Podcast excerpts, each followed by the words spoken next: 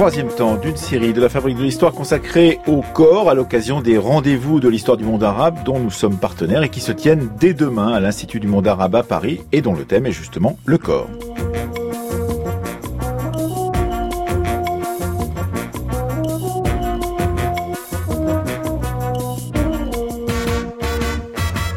Lundi, l'historienne Sylvie Chaperon nous a expliqué l'importance de l'apparition il y a 70 ans du deuxième sexe de Simone de Beauvoir. Hier, nous avons exploré les questions qui tiennent au corps du roi et des nobles sous l'Ancien Régime. Demain, le documentaire de Judith Chétrit et de Anne Fleury portera sur la méthode d'avortement Carman qui a précédé tout juste la loi Veil en 1975. Vendredi, à l'occasion des rendez-vous de l'histoire du monde arabe, justement, nous traiterons avec nos partenaires du magazine L'Histoire de la question du corps au premier temps de l'islam. Et aujourd'hui, me direz-vous, eh bien, nous nous allons nous interroger sur le corps en Grèce antique à l'occasion de l'apparition d'un dictionnaire du corps dans l'Antiquité, ainsi qu'un autre ouvrage collectif paru aux presses universitaires de Rennes, Corps et voix dans les danses du théâtre antique, et nous le ferons en compagnie de Marie-Hélène Delavauroux, elle est maître, maître de conférence à l'Université de Bretagne occidentale à Brest, de Véronique Mel, maîtresse de conférence à l'Université Bretagne Sud à Lorient, et de Lydie Baudiou, maître de conférence à l'Université de Poitiers.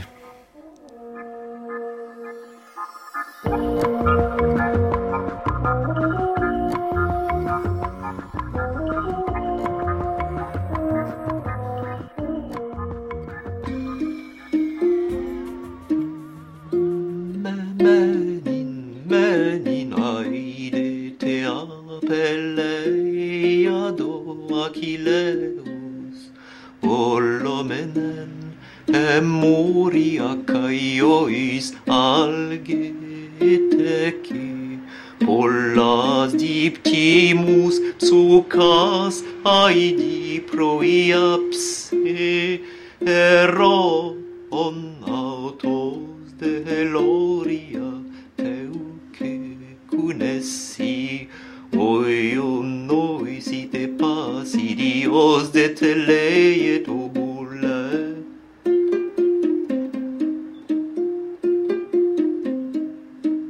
ex ondeta protam dias te tenerisante Atreires te wanax andron cae dius Achilleus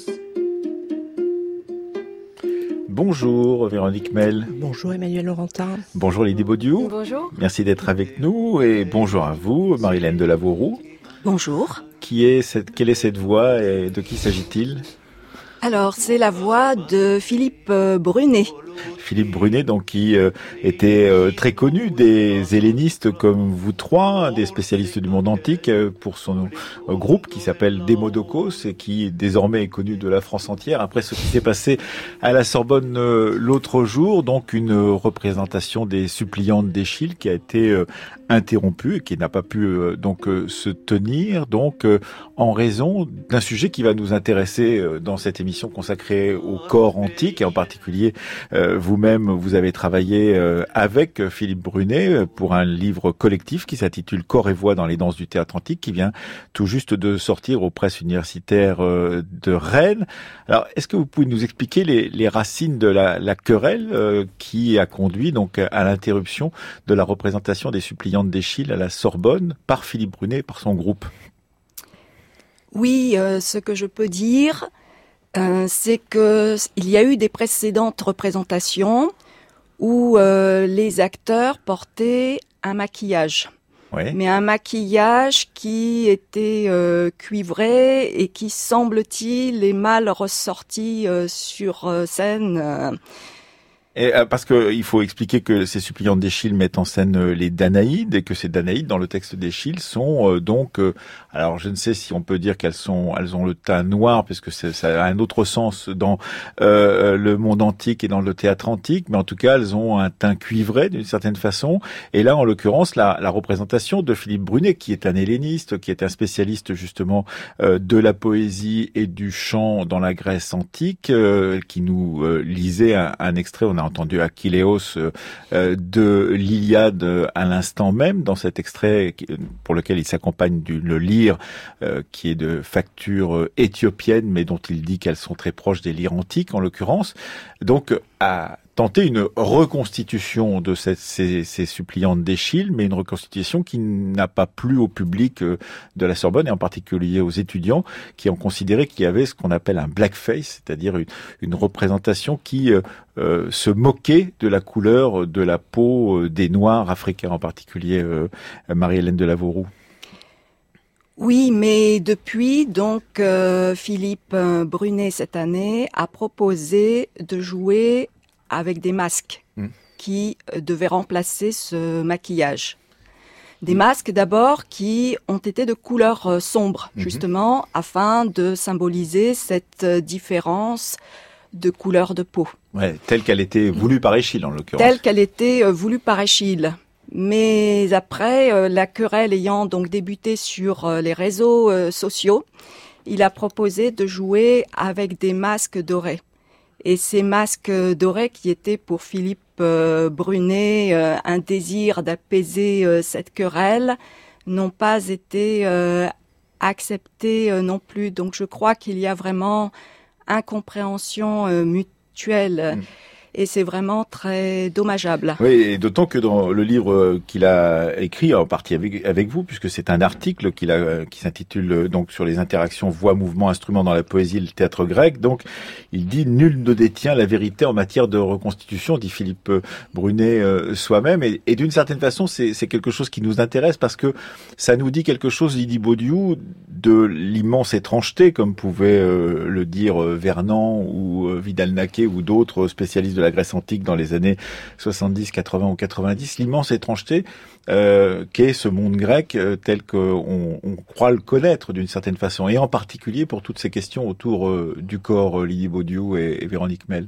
Oui, c'est justement le, la, question qui est, qui est celle de l'étrangeté et, et l'étonnante hérédité euh, et, et c'est le, le, la dichotomie des deux qui fait que cette impression d'une proximité évidente, d'un héritage, puisqu'on l'a construit, cette, on l'a construite cette proximité. Voilà, c'est ça, d'une reconnaissance, voire même d'une identification ou, ou d'une glorification d'ailleurs euh, parfois.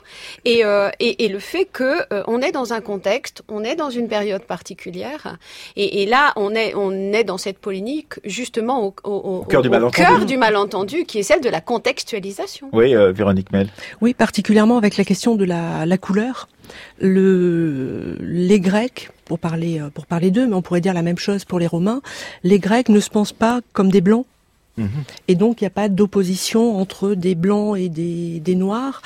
Euh, le cuivré, c'est pas le noir, l'autre, l'étranger, l'africain, c'est celui qui est dehors, celui qui est en errance, c'est les suppliantes euh, qui, qui errent à la recherche d'un accueil. Oui, il y a d'ailleurs dans votre dictionnaire euh, du corps dans l'Antiquité un article de Jérôme Vilgo sur le noir, justement, qui s'intitule Noir. Mm où il explique que la qualification des couleurs ne peut se réduire à l'opposition du noir et du mm. blanc, et qu'on doit tenir compte des couples d'antonymes euh, tels qu'ils sont euh, présents dans, dans la langue grecque, le sombre et le lumineux, le terne et l'éclatant, le foncé et le clair, le coloré et le livide, et que par exemple l'homme euh, naturellement doit avoir la peau tannée puisque c'est un, un, homme qui est à l'extérieur, soit parce qu'il fait la, la, guerre, soit parce qu'il euh, il est euh, dans les champs, et la femme, elle, a plutôt la peau pâle, et il évoque justement la tragédie d'Échille dans son article noir dans le dictionnaire du corps dans l'Antiquité, qui paraîtra début mai, en disant les suppliantes, rien n'empêchait les femmes à la peau noire, les Danaïdes, de faire reconnaître leur origine et leur identité grecque, dit-il.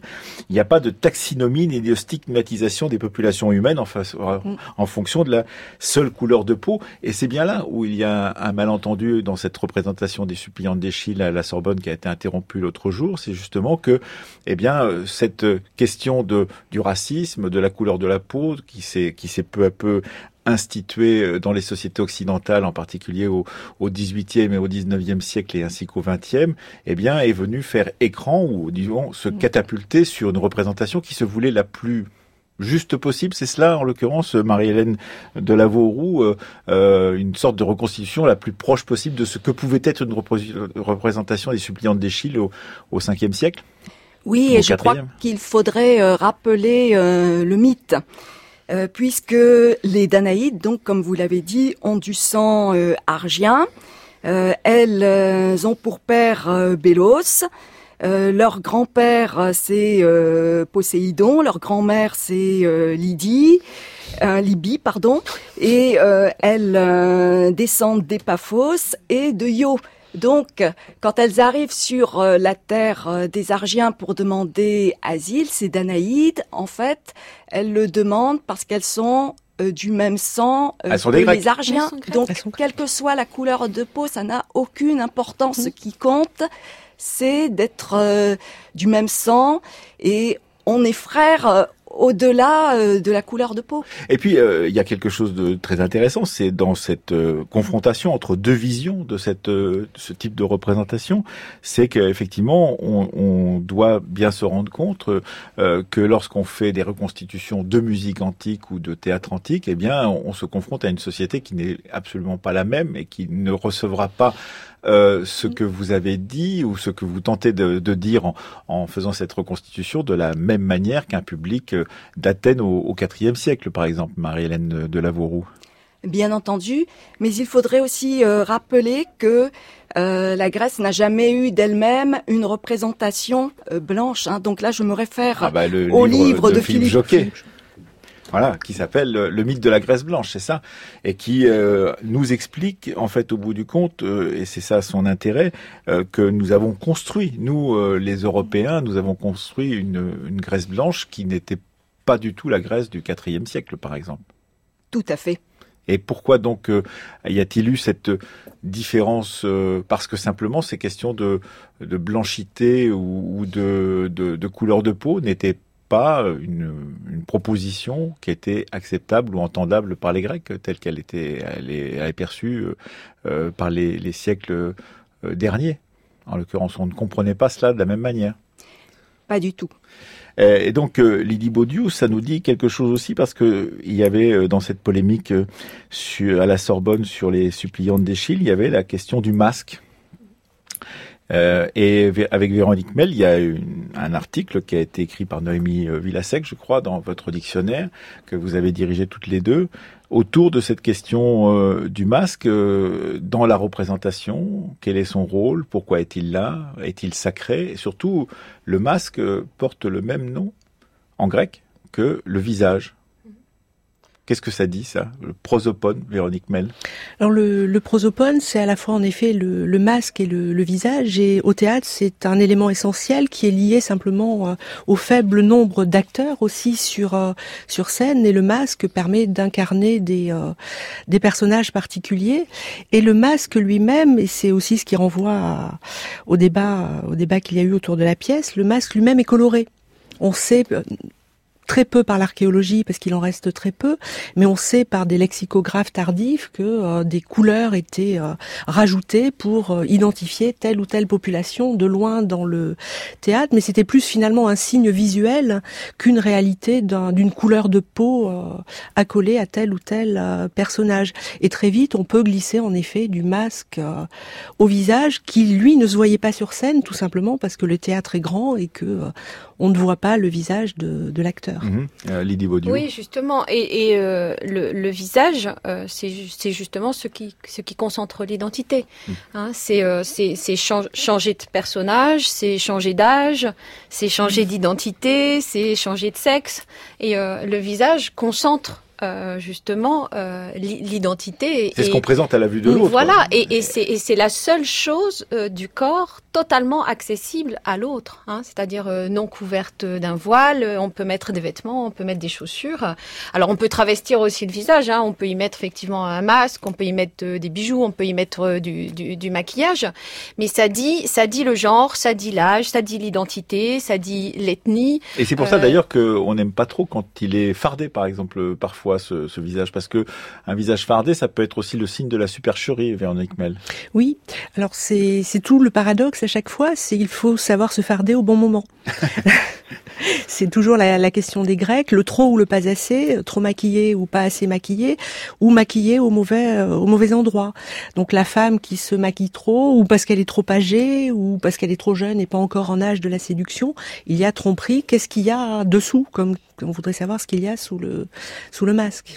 Euh, et puis ce, masque, en l'occurrence, qui n'est pas le, phare, en l'occurrence, mais qui est le, masque de théâtre, il rend encore plus difficile euh, l'exercice, soit de la aujourd'hui, soit de la compréhension de comment se passait une cérémonie, parce que c'était une, ère sacrée de théâtre dans l'Antiquité, puisque en l'occurrence, il fallait que les acteurs puissent projeter leur voix. On sait très bien que les théâtres grecs n'étaient pas l'équivalent des théâtres à l'italienne, en l'occurrence Marie-Hélène de Lavauroux, mais néanmoins, euh, on se dit, il faut projeter sa voix, c'est complexe, il faut donc donner plus de puissance. Comment prononce-t-on le texte que l'on a prononcé? Est-ce qu'on a le droit, est-ce que l'on peut danser en même temps que l'on parle, danser en même temps que l'on chante, avec un masque sur le visage? Tout cela sont des questions que vous vous posez en tant qu'historienne, justement, du corps et du théâtre antique, Marie-Hélène de Lavauroux.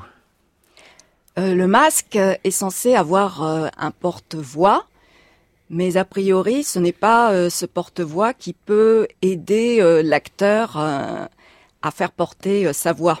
Le véritable porte-voix, il est au sein de nos abdominaux. Ouais. quand nous parlons sur scène, nous sommes censés faire remonter en fait tous nos sons à travers une colonne d'air pour qu'ils puissent partir très très loin. Et donc de cette manière, même si nous ne parlons pas forcément très fort, on doit pouvoir euh, nous entendre.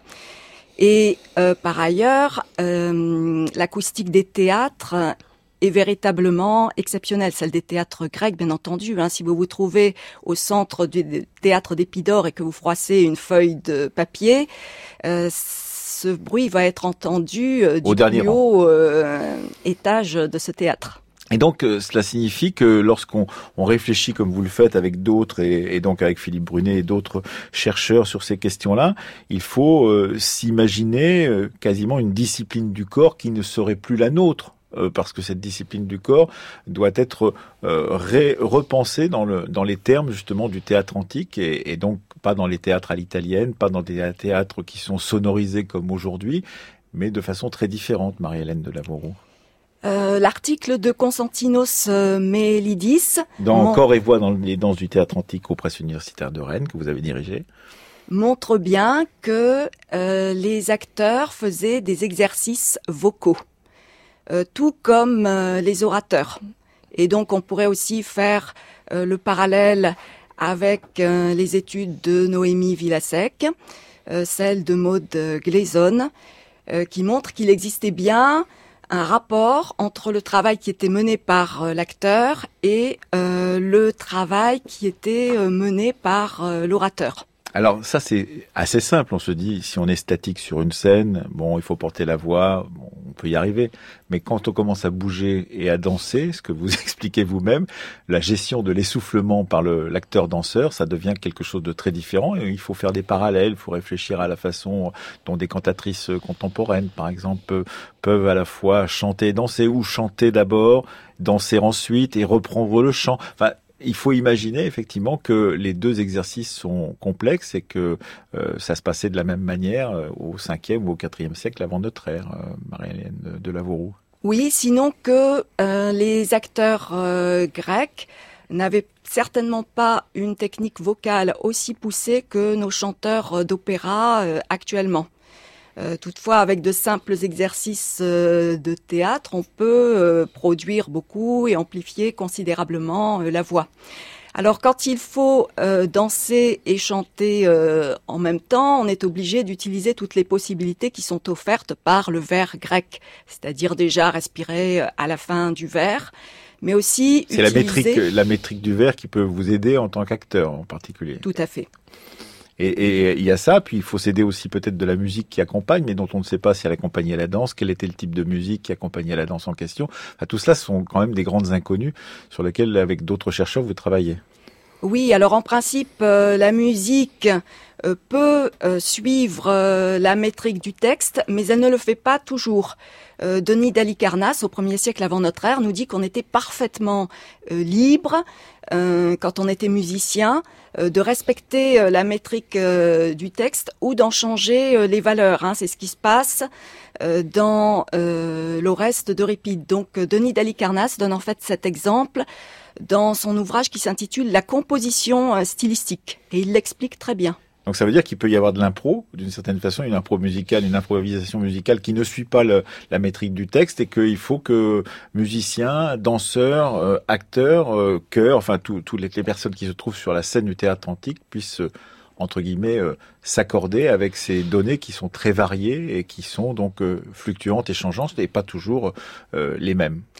Euh, tout à fait, mais il est probable donc qu'il y avait aussi certainement une entente très forte entre les musiciens et les danseurs, et que les musiciens étaient vraiment à l'écoute euh, des danseurs et qu'ils étaient euh, capables d'observer certainement leur jeu de scène et de voir que s'ils avaient, euh, s'ils poursuivaient euh, leur euh, gestuelle, s'ils avaient du mal à enchaîner la suite du texte, alors ils allaient peut-être jouer quelques mesures de plus afin justement que les danseurs acteurs puissent reprendre leur souffle. Et donc j'en profite aussi pour préciser que sur les scènes des théâtres à l'époque classique, c'est-à-dire au 5e et 4e siècle avant notre ère, c'était toujours des hommes qui tenaient les rôles des femmes. Donc nous avons a priori des voix masculines. Et quand on transcrit euh, certains euh, morceaux euh, de musique, on va les transcrire en clé de sol octavier, ce qui veut dire qu'en fait ils vont se chanter une octave plus bas excepté certains morceaux qui vont poser euh, le problème euh, euh, parce qu'ils se trouvent dans un registre très aigu, comme par exemple la plainte de Tecmessa dans le dithyrambe de Timothée de Millet, qui est dans un registre effectivement très aigu. Et donc là se pose le problème, est-ce qu'il s'agit bien euh, d'un morceau euh, du IVe siècle avant notre ère ou est-ce qu'il s'agit au contraire euh, d'un morceau qui aurait été écrit plus tardivement mais à partir du morceau de musique ancien et qui aurait été chanté plus tard à l'époque romaine par une soprano? Mais Annibellis à cette question va répondre par euh, le fait que ce morceau présente des caractéristiques vraiment originales du IVe siècle. Et donc, dans ce cas-là, il faut imaginer qu'il était chanté par un homme qui avait des possibilités euh, dans l'aigu des possibilités exceptionnelles et cela se rencontre actuellement. Par contre, pour Egert Poldman, euh, le morceau euh, doit être chanté une octave, non pas une octave en dessous, mais était chanté par une chanteuse, mais à une époque plus tardive. Voilà, et donc on l'écoute, cette lamentation de Tecmessa chantée d'après ce document original dont vous parlez à l'instant même.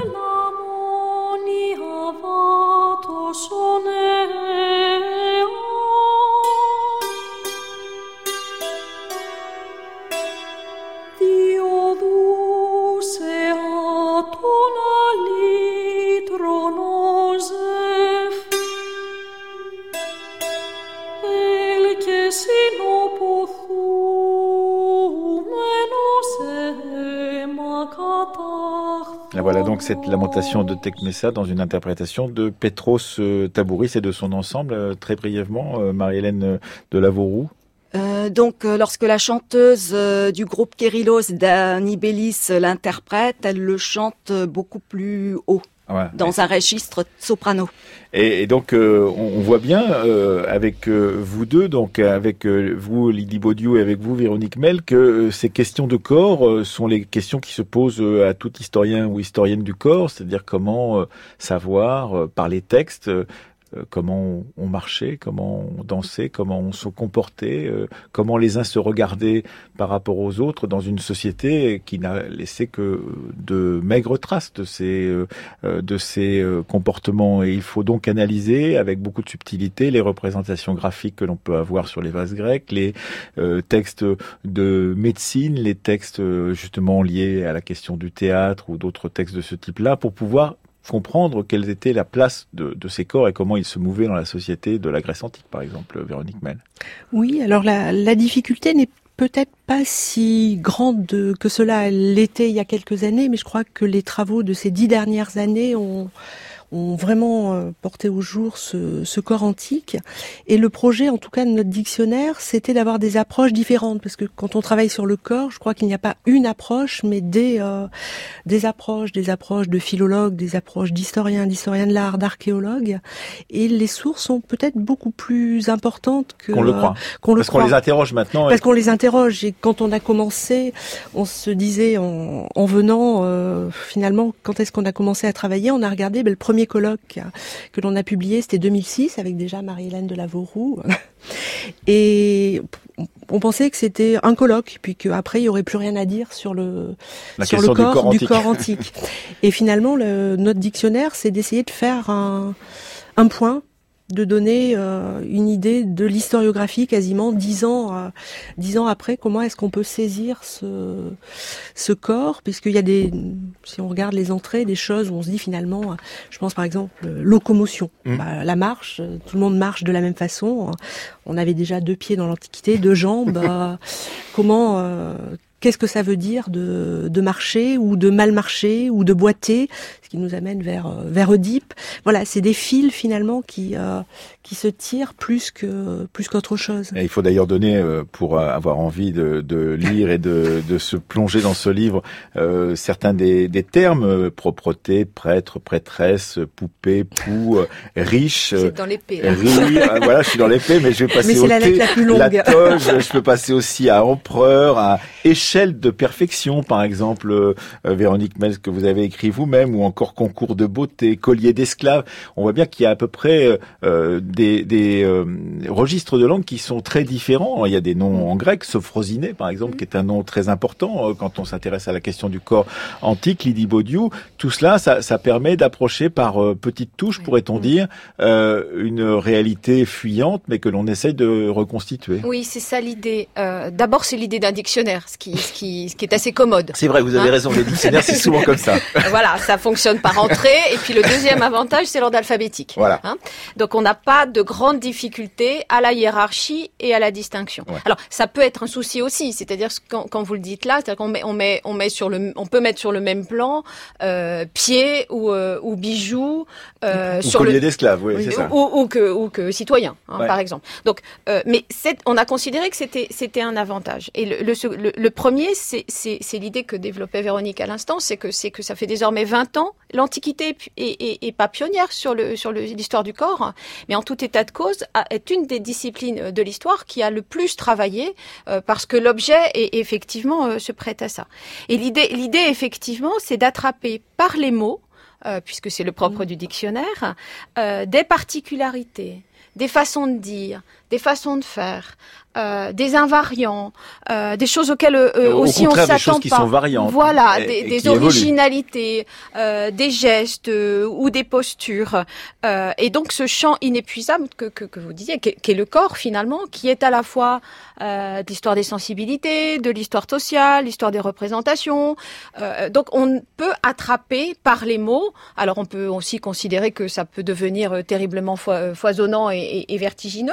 Mais, l'idée étant effectivement, euh, euh, pas, on n'a pas une prétention complète, hein, euh, évidemment, mais, mais d'ouvrir par les mots euh, euh, et de dire ce que l'on peut chercher, trouver ou imaginer ou, ou, de manière curieuse se dire ah ah il y a des poux, il y a des parasites puisque vous étiez dans l'épée et ça et ça ça nous va bien de voir cette antiquité aussi par ce biais-là. Et puis si on va dans Léa, on s'arrête à l'article dont on parlera euh, demain d'une certaine façon avec le documentaire euh, donc de Judith Chetrit et d'Anne Fleury sur euh, l'avortement juste avant la loi Veil. Vous avez écrit Lydie mm. Baudio un article avortement où on apprend que c'est une pratique sans réprobation. Oui, c'est une pratique c'est une pratique commune. Alors c'est pas les femmes qui nous le disent, hein, puisque l'idée étant évidemment de toujours contextualiser, de toujours de revenir à la source. Pour nous c'est important, c'est ce que disait Marie-Hélène. Si revient à la source, la question de la contextualisation se pose pas. Mmh.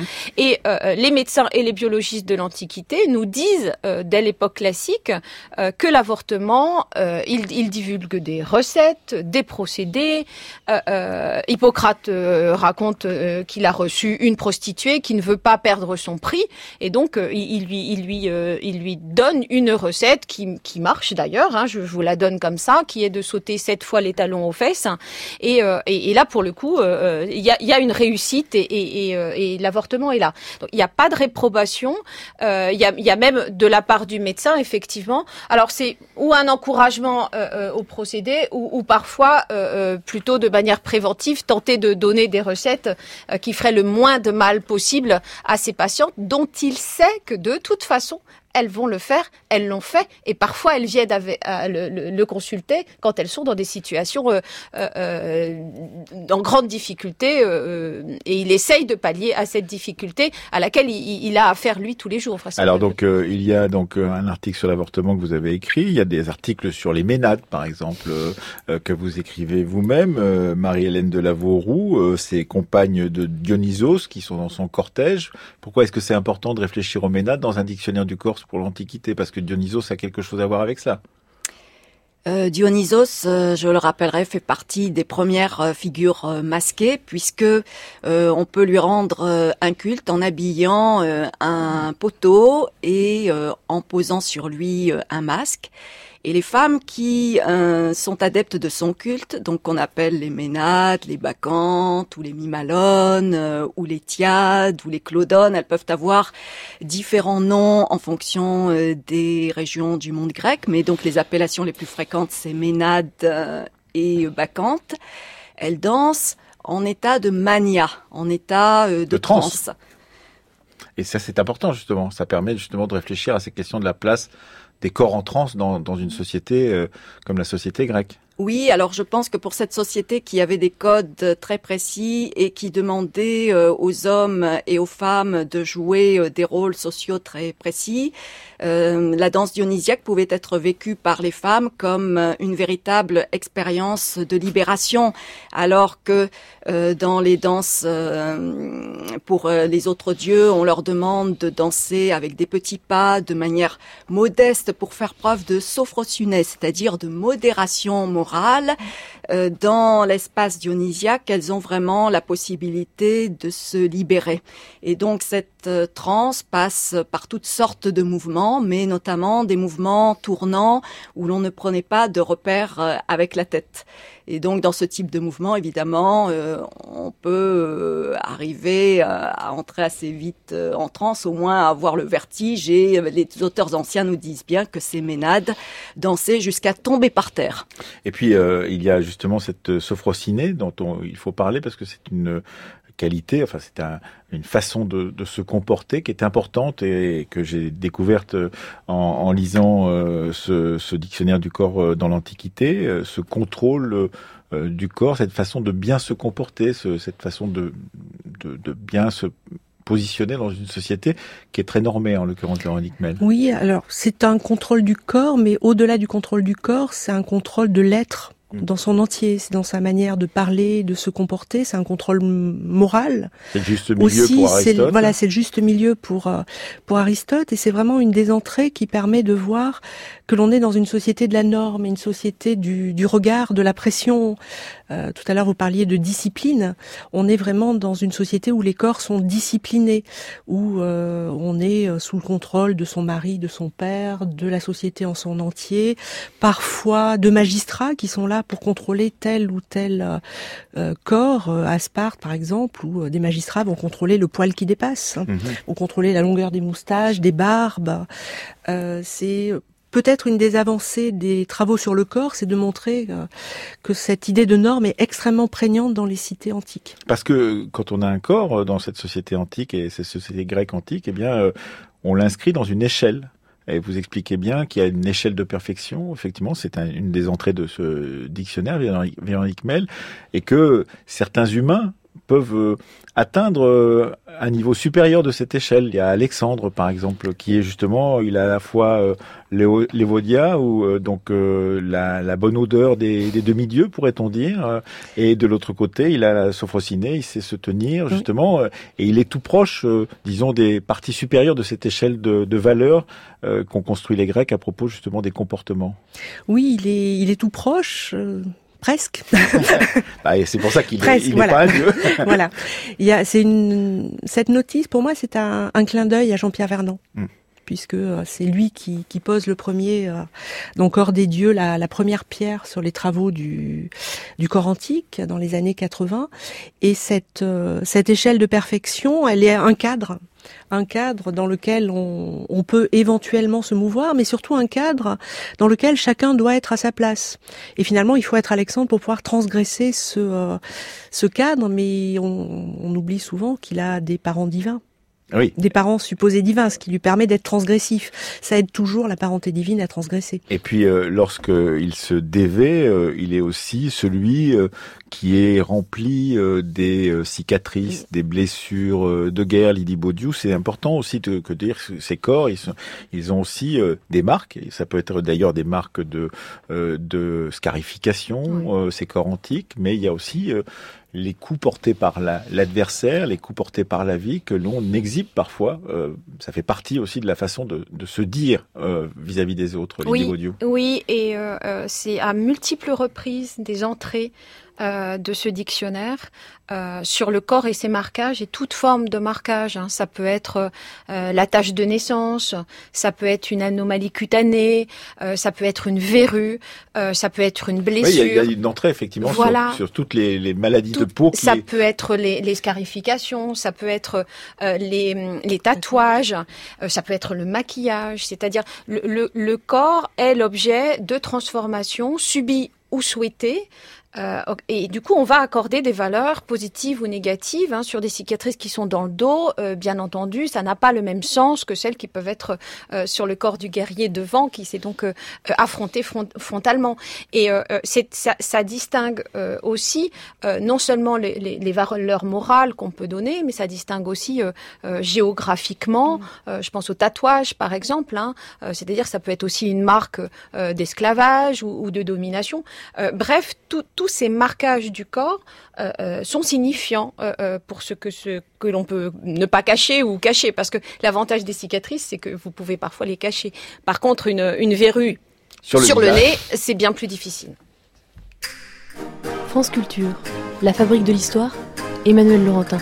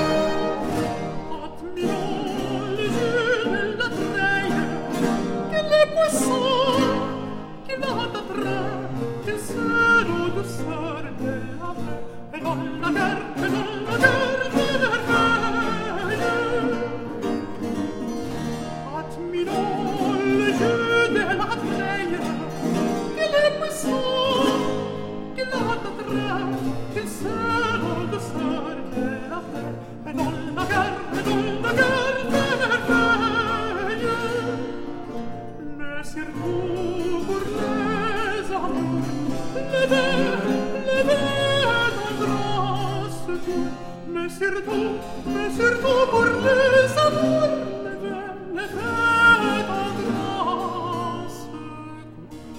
exprès pour vous, Marilène de Lavouroux, euh, l'ère des ménades euh, dans le psyché de Jean-Baptiste euh, Lully. Nous continuons notre discussion dans cette série d'émissions consacrée au corps à l'occasion des rendez-vous de l'histoire du monde arabe qui se tiennent en fin de semaine à Paris à l'Institut du monde arabe et dont c'est le thème justement en nous interrogeant sur la particularité du corps dans l'Antiquité à l'occasion de la parution de Corps et Voix dans les danses du théâtre antique aux presses universitaires de Rennes et dans 15 jours maintenant, début mai, d'un dictionnaire euh, très important, dictionnaire du corps dans l'Antiquité que vous avez coordonné, euh, Véronique Mel et Lydie Baudiou.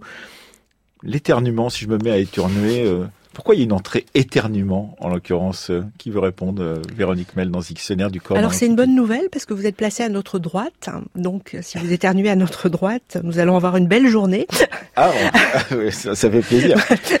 non, l'éternuement, Euh, c'est bah, comme euh, comme la notice euh, noire, c'est aussi un, une notice de Jérôme Wilgo. Et l'éternuement, c'est un signe du c'est un, un signe du corps que l'on ne peut pas maîtriser. Et donc c'est On peut faire plein de, divinatoire. Ça peut voilà, c'est divinatoire. On peut faire plein de bruit avec notre corps, mais l'éternuement ne peut pas le provoquer. Et comme il peut pas être provoqué, bah, c'est forcément les dieux qui l'envoient. Et là, comme c'est sur la droite, tout va bien. Qu'est-ce que la palmomantique Je crois, ce que je ne connaissais pas, c'est dans le, c'est dans cet article de Jérôme Vilgo qui, qui repose euh, une technique divinatoire spécifique qui oui, repose sur le- les, les mouvements ou les tressaillements du corps. Oui, c'est aussi une sémiologie du, du corps. C'est toutes les sciences du corps qui sont nées dans l'Antiquité, la médecine, euh, la physiognomonie, la sémiologie du corps. Donc c'est tous ces signes du corps. Donc votre clignement de paupières, euh, euh, un sifflement d'oreille, euh, Il y tous a- les tous les signes mm, irrépressibles Et du si on, est, si on éternue, on peut dire Zeus sauve-moi, c'est Mm. ça? C'est ça.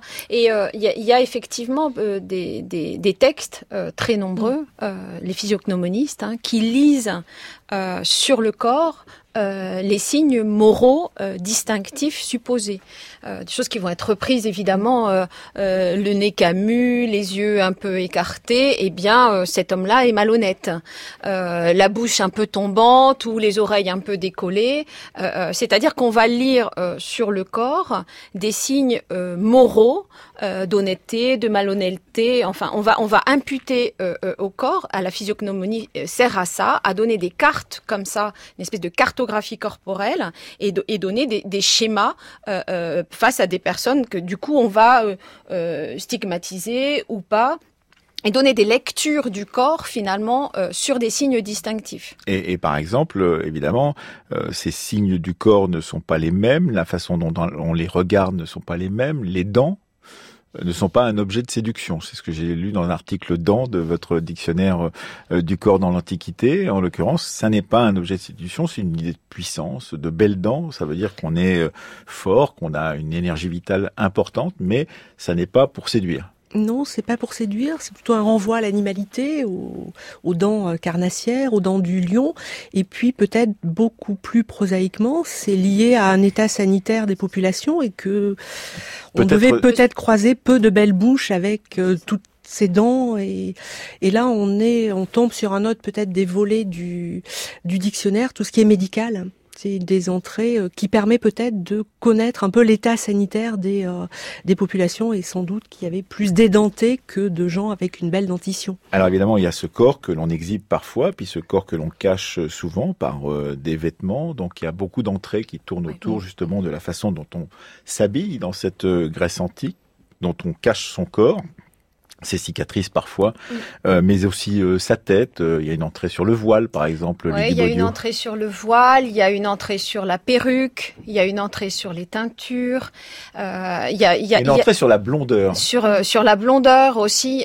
C'est-à-dire que le, corps et ses parures et, et ce que l'on peut apposer sur le corps, euh, soit pour cacher, soit pour mieux montrer. Et euh, tout ça, on le disait euh, euh, tout à l'heure, c'est ces signes de distinction, à la fois de, de, de, de distinction économique, de statut, d'éducation, de genre. Et Véronique le disait tout à l'heure aussi par rapport au maquillage, de moment. Hein, euh, euh, on cherche aussi à, à, à cacher une calvitie. On sait aussi qu'on pratique l'épilation. Hommes et femmes pratiquent l'é- l'épilation. Donc on a un travail à la fois d'après sur le corps et de soins du corps, euh, parce que les, ce qu'on pourrait nous appeler là les outils du corps, hein, que sont euh, les vêtements, les perruques, les bijoux, sont terriblement distinctifs, effectivement. Distinctifs de l'âge, ça c'est quelque chose qui nous a frappé euh, aussi. Hein. Le soin que l'on met, par exemple, à, à masquer l'âge venu, qu'on soit un homme ou qu'on soit une femme. Alors c'est plus fort chez une femme hein, qui va se maquiller davantage, qui va se teindre les cheveux bien, bien encore euh, davantage. Ou pour revenir au voile, effectivement, euh, euh, les femmes grecques sont, sont voilées. Voilà, c'est un article que, que Pierre Brûlé avait écrit un, un peu polémique dans, dans la revue Clio, Clio il y a quelques années. Mais il faut pas faire semblant de découvrir des choses qui sont des réalités cont- contextuelles. Oui, quand un On homme se- rentre dans une maison où se trouvent des femmes, les femmes se revoilent ou se cachent. Et on, on, se, utilise le voile euh, euh, comme outil contre la chaleur. euh, D'abord, hein, on est dans des pays où il chaud, mais il y a aussi cette notion euh, qu'on disait tout à l'heure de, de, de, de femme recluse. Il y a aussi le fait de masquer la séduction que représentent euh, les cheveux. Donc euh, le, le voile, c'est aussi tout ça du, féminin que claque muret. Hein. Vous parliez de contrainte tout à l'heure. Le voile, c'est aussi un outil de contrainte avec lequel il joue, hein, puisque nombre de représentations iconographiques montrent aussi ces femmes. ce sont des représentations hein, qui, se voilent avec une élégance rare. La, la plupart des figures rouges le aussi. Donc euh, c'est tout ça les outils du corps. Et, puis, euh, on peut dire effectivement ce que vous disiez tout à l'heure, Véronique Mel, que la recherche a profondément évolué depuis une dizaine ou une vingtaine d'années, que euh, la mise euh, à l'ordre du jour de la question de la famille et de la sexualité récemment à l'agrégation a permis de faire le point justement sur ces différences entre sexualité antique et sexualité euh, contemporaine, que les travaux de Sandra Boringer, qui est écrit d'ailleurs dans ce dictionnaire, comme ceux de Violaine et Cuchet, ont permis justement de faire des grandes avancées dans ce domaine-là. Mais il y a toujours cette question de la fragilité de ce que l'on est en train de faire et de ce caractère un peu fugace qui vous file entre les doigts. Vous, à un endroit euh, de ce livre, on, explique que la sémiologie du monde antique ne nous est parvenue que par fragments et par échos lointains. Et donc, euh, d'une certaine façon, on est bien obligé de retisser euh, les manques, les trous, que c'est tout un travail d'imagination qu'il faut faire aussi pour pouvoir relier entre eux et entre elles des événements et des faits qui sont tous différents. Oui, mais est-ce que ce travail-là sur le corps est vraiment différent des autres approches Pas de, l'historien? Pas du tout.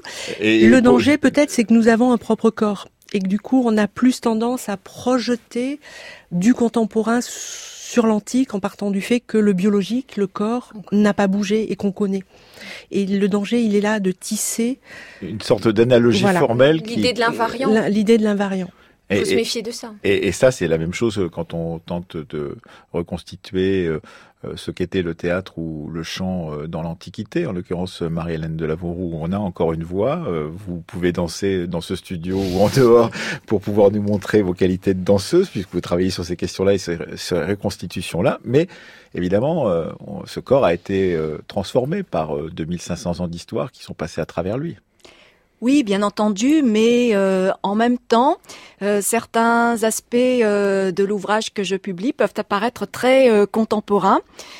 puisque dans les ballets de nos jours, on peut voir parfois certains chorégraphes qui font parler leurs danseurs ou qui les font évoluer sur un support de voix enregistrée, de voix parlée ou éventuellement de voix chantée. Alors je voudrais donner quelques exemples. Celui par exemple de euh, Pina Bausch, Mhm. Ein Stück von Pina Bausch, c'est-à-dire euh, une pièce de euh, Pina Bausch, Mhm. euh, qui est une euh, effectivement la parole. euh, en fait, a euh, pour rôle de rendre le sens de la danse beaucoup plus explicite. On pourrait citer ensuite euh, Daniel Linehan, euh, qui euh, a travaillé avec euh, Parts, c'est-à-dire euh, l'école de Anna Maria, euh, Anna Teresa de, De euh, qui euh, fait aussi travailler ainsi les danseurs. Euh, donc par exemple dans sa peut- chorégraphie Zombie Aporia 2011, donc euh, il veut montrer en fait euh, que le corps peut faire tout ce qu'il veut, mais en même temps que ce corps peut perdre un contrôle. Donc il montre dans cette chorégraphie que le danseur peut parler et danser en même temps, Mhm. et que parfois il peut parler en- et danser en même temps, mais le corps peut échapper euh, au danseur. Ou alors euh, on pourrait citer encore toujours Georges Pex, euh, James Thierry. Ofesh Chester qui a travaillé avec la Batcheva euh, compagnie. Euh, on va Ivan pas faire la liste de tous ceux euh, qui travaillent sur ces questions-là. En l'occurrence, euh, justement, euh, le corps peut vous échapper. Il y a aussi quelque chose dans votre dictionnaire sur la- le trébuchement. faut pas trébucher dans, dans la Grèce antique si on se prend les pieds dans la dans, dans son son kition, ça n'est pas bon signe en l'occurrence. On perd la face. On perd tout la face. simplement, dans le sens premier de ce qui a débuté notre notre propos. hein. Euh, on on n'a plus on n'a plus le face à face. On est dans une société du regard. On parlait de la voix tout à l'heure, puisque ça a débuté notre propos. Mais on est dans une société euh, euh, du regard. Et, et je voudrais terminer sur le fait que euh, c'est Bernard Andrieux euh, qui fait la préface de Mhm. cette de cet ouvrage et, euh, et le sens euh, que ça donne à l'idée de de, de notre antiquité, le corps étant notre antiquité, est quelque chose qui euh, qui est important en tous les cas dans l'idée que l'on a qu'il faut reprendre les sources. Merci. On ne peut que conseiller de lire euh, Les corps et voix dans, les danses du théâtre antique. C'est sous votre direction, Marie-Hélène Delavauroux, aux presses universitaires de Rennes. Dans 15 jours paraîtra, il faut se jeter dessus, le dictionnaire du corps dans l'Antiquité que vous avez co-dirigé, Lydie Baudio et Véronique Mel, toujours aux presses universitaires de Rennes. Vous vouliez citer aussi très brièvement le livre de Philippe Jockey, on l'a cité très brièvement. Et puis, euh, Euh, Jean-Charles Moretti, Théâtre et Société dans la Grèce antique, paru au livre de poche. Et puis chez CNRS Éditions, un vieil ouvrage, mais toujours utile, qui s'intitule Le masque du rito théâtre, sous euh, la direction d'Aurette- d'Odette Aslan et de Denis Bablé. Merci et il faut euh, donc euh, désormais aller vers euh, l'émission de demain, celle qui est le documentaire euh, composé par Judith Chetrit et- Anne Fleury autour de les années 70 et en particulier euh, avec une archive de 10 mai 1973 autour de cette méthode Karman qui va permettre donc euh, avant la loi Veil de changer peut-être la vie des femmes qui voulaient avorter. C'est vrai que nous tous, jeunes médecins, nous avions une image très négative de l'avortement. Nous n'en voyons que les complications à l'hôpital. Mais le fait que l'avortement pouvait être un acte médical simple et sans danger, ça, on n'avait jamais appris. C'est pour ça que on avait tous une vision fausse du sujet. C'est insensé. 500 avortements pratiqués presque au grand jour. Le planning familial de l'Isère. Le mouvement Choisir impliqué dans l'affaire. Et déjà des prises de position politiques, des manifestations de soutien. Le cas du docteur Ferré-Martin qui vient d'être inculpé à Grenoble pour avoir favorisé l'avortement d'une jeune fille de 17 ans révèle un nouveau défi des partisans de l'avortement libre. Dans le mouvement du docteur Ferré-Martin, il n'y a pas malheureusement que des médecins. Des étudiants faisaient partie de l'équipe qui pratiquait les avortements. Ces avortements étaient effectués selon une méthode encore inconnue en France, une sorte de médecine parallèle se développait. Dans la méthode Karman, le médecin se veut un technicien au service de la femme. Des fois d'ailleurs, ça peut être une autre femme, enfin une autre femme ou un autre homme, Euh, mais ça peut être quelqu'un qui n'est pas médecin, vu la simplicité de la méthode. Il n'y a pas de pathologie. Cette position met mal à l'aise un certain nombre de médecins. On avait sorti ce, petit schéma qu'on avait trouvé dans un journal des infirmières de Pékin, dix ans avant Karman, euh, qui montre euh, effectivement un système d'aspiration tout à fait comparable à ce qu'a utilisé Karman, sauf que le vide se faisait avec une allumette euh, dans, un bocal pour chauffer un bocal et faire euh, une dépression. Le bocal était branché sur une, euh, sur une canule, mais a priori une canule métallique. On, a discuté, on a lu des articles médicaux sur euh, la technique de Karman, on s'est documenté, etc. Et progressivement est arrivée l'idée que oui, bien sûr, il fallait euh, en faire. Un extrait du documentaire que vous pourrez entendre demain dans la fabrique de l'histoire, Milité, avorté, légalisé 1972-1975, signé Judith Chétrit et Anne Fleury. Comme d'habitude, cette émission été préparée par Marion Dupont et Céline Leclerc. Pierre Faucillon nous a accompagné aujourd'hui à la technique et Anne Fleury à la réalisation. À demain.